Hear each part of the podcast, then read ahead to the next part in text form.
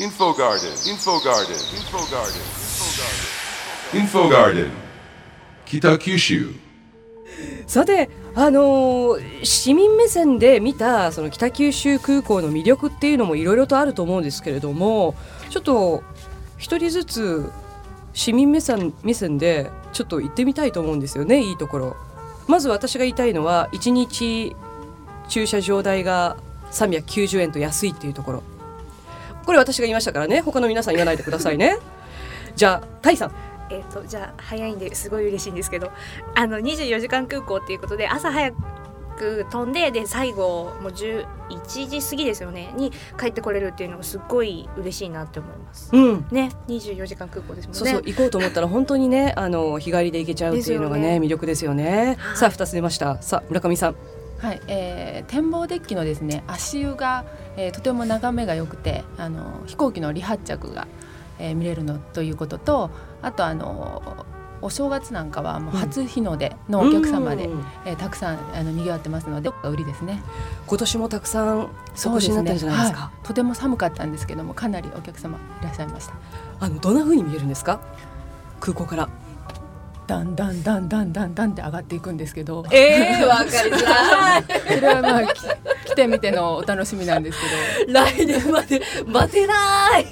そうですか。いやでもそれがよくってリピーターの方もじゃあいらっしゃるんじゃないですか？そうですね去年来ましたよっていうお客様もいらっしゃいますし、うんあとあのリバーウォークかどこかからあの歩こう会の方があの夜から朝にかけて歩いてくるんですよね。それであの私たちはあのおみきの振る舞いとかするんですけども、はいそういったことで、まあ、あの一年の計は元旦にありということであのお越しになっていただいてます。あの辺本当雰囲気がいいですよね。空港に行くまでのあの海を渡る橋を通って、ねはいで空港に行って、そして初日の出を拝んでって。すがすがしい気分になりそうですね。そうですね。はい。ということで今何気に橋の部分は私言いましたんでね、えー、他の方全然別のいいところを言ってくださいよ、えー、中原さん。はい、えー私はですねターミナルビルが、えーシンプルに洗練されてておガラス張りで日本で一番かっこいい地方空港じゃないかなと思ってます。確かにあの迷いようがないですよね。北九州空港の中っていうのは。狭いという話もあるんですがただ。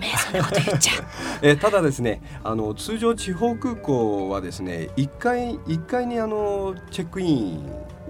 を行うところが結構あるんです、多いんですね、ただあの北九州空港に関しては2階に、まあ、チェックイン機能それから出発するというあの1階が到着2階が出発というふうに、うん。完全分離をして分かりやすいように、まあ、作ってるというふうに聞いたこともあります。なるほどなかなかちょっとプロっぽい意見が出ましたけれども。さあどんどん範囲がですね狭まってくる中湯浅さん。空空港のいいところですかね。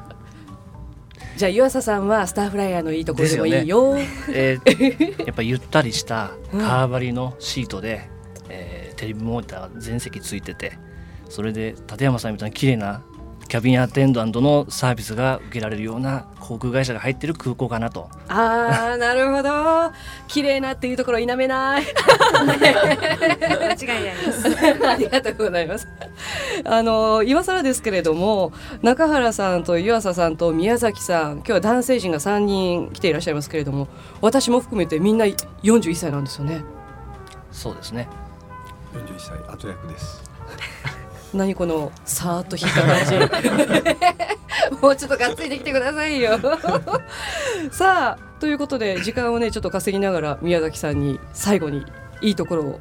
お話しいただきたいなと思います。けど海外の場合は出国するときにほとんど並ばなくていいと、えー福岡空港に比べるとお全く並ばなくていいということが一番のおいいところかなというふうに思います。あの中原さん的にはそれから村上さん的にはできれば並ばせたいぐらいの勢いでいそうですね。らっしゃると思うんですけれども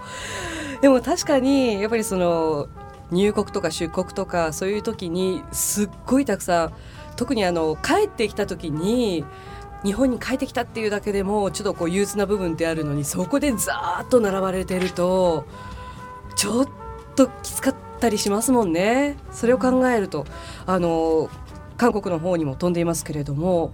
評判の方はどうですか？上場なんじゃないですか？そうですね。あのーまあ先ほど、えー出国の話をしましたけど、はい。えーソウルから帰国する際もですね、えー、と新しくあのソウル駅にインチョン空港から鉄道が走るようになりましてで、えーチェックインがですねソウル駅でできるようになりました、ええーチェジュ航空さんに関してはですね、えーですからあのー重たいえー荷物とか持ってたりあのーまあ、お土産をですねソウル駅のロッテマートとかで韓国海苔とかたくさん買っていただいてそのままあのソウル駅のですね鉄道乗り場からあのチェジュ航空にですね荷物を預けていただくともうそのまま次受け取るのは北九州空港でいいと。そういうふうにもなりましたので非常にあの便利にですね、えー韓国旅行ができるようになりました。これ村上さん大さんあの女性はやっぱり買い物が楽しみで韓国に行ったりとかすると思うんですけれどもお土産がいっぱいになりますから嬉しいですよね。嬉しいですね。はい。うんちなみにお二人とも韓国に行かれたことは？あります。私韓国はないんです。すいません。ああそうなんですか。すいません。そして村上さんは北九州空港から飛び立って？もちろん。チェジュ航空で。ああどんな感じでした？そうですね。あのやはりあの海外旅行っていうのは弾みますよね心が。うんうん。そしてあの1時間半という、まあ、時間っていうことであの割と短いですのでそんなに疲れもないですしあの空港も大きいですのであの空向こうの空港でもあのた楽しめるっていうようなそういうことですね。うはいあのーまあ、願わくば土井さんもっともっとね路線を増やしていただいて、もっと魅力ある北九州空港に作っていただきたいなと、えー進めていきたいいただきたいなというふうに思いますけれども、えー最後になりましたけれども中原さんからお話しいただけたらなと思うんですが。はい、えーまあ、北九州からですね、えー旅行に行かれる際には、えー福岡空港とかを使わずにぜひ、えー北九州空港から、えー羽田に、えーそれから羽田からまた世界にと旅行していただければと思います。皆さんよろしくお願いします。またダイレクトなメッセージでしたね。はい集客担当係長ですから なるほど。わかりました。ということで、リーフォガーデンスペシャルエディション。え今月は開港5周年を迎える北九州空港の今後について座談会を進めてきました。えー今日は株式会社スターフライヤー経営企画部課長の湯浅純一郎さん株式会社 JTB 九州北九州支店営業担当課長宮崎正義さん一般を代表して田井千尋さん過去27歳。そして、えー北九州市港湾空港局空港企画室集客担当係長の中原隆さん。そして北九州エアターミナルの村上明子さんをお迎えして座談会を進めてまいりました。皆さんありがとうございました。ありがとうございました。Info Garden, Kitakyushu.